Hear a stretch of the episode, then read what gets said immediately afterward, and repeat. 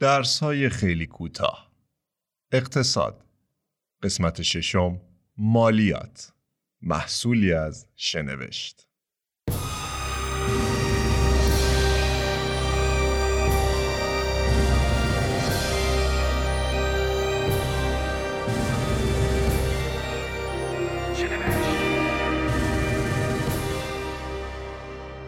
بدون شک یکی از تلخترین روزهای سال زمانی است که باید فرمهای اظهارنامه های مالیاتی را پر کنیم و همه ما در حین پر کردن این فرمها از خود می‌پرسیم چرا؟ در ششمین و آخرین قسمت اقتصاد از سلسله درس های خیلی کوتاه شنوشت درباره تاریخچه، کاربرد و چالش های مالیات صحبت می کنیم. مالیات شاید قدیمی ترین و پرمناقشه ترین ابزار دولت ها در طول تاریخ برای تأمین بودجه بوده است. اولین سیستم مالیاتی شناخته شده تاریخ به مصر باستان برمیگردد یعنی حدود سه هزار سال پیش از عصر حاضر. دیگر رد پاهای سیستم های مالیاتی را بر تکه های آهک و پاپیروس در ایران، یونان و روم باستان می‌توان یافت که گواهی یا رسیدهای مالیات بر قلات و دام بودند.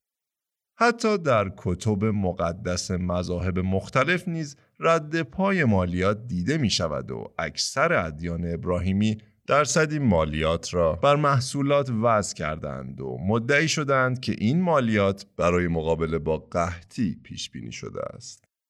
در دوران پادشاهی هخامنشیان داریوش اول در سال 500 پیش از عصر حاضر یک نظام مالیاتی تنظیم شده و پایدار را معرفی کرد. نظام مالیاتی هخامنشیان متناسب با هر ساتراپی بود. ساتراپی که معادل استان امروزی است به منطقه ای گفته می‌شد که یک ساتراپ یا والی استان آن را اداره می کرد. در دوران مختلف بین 20 تا 30 ساتراپی در پهنه امپراتوری هخامنشیان وجود داشت و هر کدام با توجه به بهرهوری اقتصادی ارزیابی می شدند. این وظیفه ساتراپ بود که مبلغ کافی را جمع آوری کرده و پس از کسر هزینه های خود آن را به خزانه بفرستد. مقادیر مورد نیاز از استانهای مختلف تصویری واضح از پتانسیل اقتصادی آنها را نشان می دهد.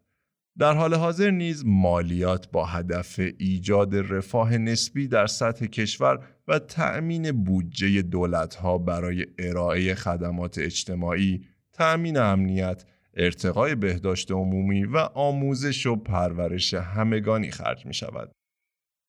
حال ببینیم که مالیات بر چه چیزهایی تعلق می گیرد. دولت ها معمولا بر کالاهای لوکس و غیر ضروری مالیات وضع می کنند. همچنین مالیات می تواند ابزاری سودآور برای دولت ها باشد تا برای کنترل عادات مصرف کنندگان بدون محدود کردن آزادی های فردی از آن استفاده کنند. به عنوان مثال دولت های بسیاری بر فروش الکل، دخانیات، پوست حیوانات و بنزین مالیات وضع می کنند تا شهروندان استفاده از این اقلام را کاهش دهند.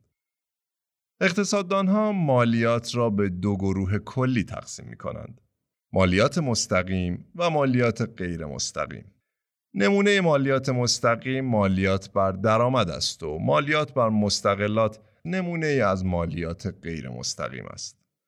انواع دیگر مالیات غیر مستقیم عبارتند از مالیات بر ارزش افزوده، مالیات بر فروش و حتی تعرفه هایی که بر کالاهای وارداتی وضع می شوند که در حقیقت مالیاتی برای تمام مصرف کنندگان فارغ از وضعیت مالیشان است و این نوع تعرفه ها بسیاری از اقتصاددان ها را نگران می کند چون ممکن است به رانت و پایین آمدن بهرهوری بیانجامد. برخی پژوهشگران اقتصاد در تقسیم بندی سیستم های مالیاتی از واجه های پیشرو و نسبی استفاده می کنند. در نظام نسبی تمامی افراد مالیاتی مساوی می دهند و در ظاهر سیستمی عادلانه است ولی در عمل فشار این نظام مالیاتی بر دوش اقشار کم درآمد خواهد بود زیرا مثلا برای فردی که سالانه 35 هزار دلار درآمد دارد پرداخت 7 هزار دلار مالیات به مراتب سختتر است تا کسی که 35 میلیون دلار درآمد دارد و بایستی 7 میلیون دلار مالیات بپردازد. در سوی دیگر نظام مالیاتی مترقی قرار دارد که در آن نسبت مالیات با درآمد متناسب است و به هر بازه درآمدی مالیات خاصی تعلق می گیرد. به عنوان مثال در ایالات متحده زمانی که سازمان خدمات درآمد داخلی یا آیارس به بررسی مالیات ها می پردازد درآمد مالیات پذیر فرد را به بازه های مختلف تقسیم می کند و فرد برای هر بازه مالیات مشخص آن بازه را بایستی پرداخت کند. به عنوان نمونه اگر فرد 37450 دلار در سال درآمد داشته باشد در گروه 15 درصدی قرار می گیرد ولی برای 9225 دلار اولیه فقط 10 درصد پرداخت می کند و برای مابقیان بایستی 15 درصد مالیات دهد. و اگر حقوق فرد به 38 هزار دلار ارتقا پیدا کند و وارد گروه 25 درصدی شود فقط برای 650 دلار اضافی بایستی 25 درصد مالیات دهد. پس می توان نتیجه گرفت که سیاست های مالیاتی دولت ها نقش مهمی در اقتصاد هر کشور و وضعیت رفاه شهروندان بازی می کند. البته باید در نظر گرفت که اقتصاد جهانی امروزه بیش از هر زمانی به هم پیوسته است. بدین معنا که رشد یا افول اقتصاد هر منطقه بر دیگر مناطقی که با آنها رابطه اقتصادی دارد تأثیر گذار است. قراردادهای تجاری میان دول مختلف و سیاستهای سازمانهای تجاری اقتصادی چند ملیتی نیز از عوامل تأثیرگذار بر اقتصاد جهانی هند. کم کم به پایان ششمین و آخرین قسمت اقتصاد از سلسله درس های خیلی کوتاه شنوشت می رسیم.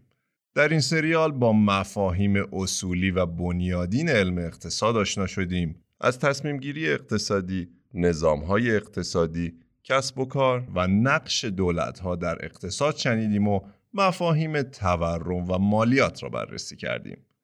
امیدواریم از این مجموعه لذت برده باشید. ممنون که همراه ما بودید پاینده و پیروز باشید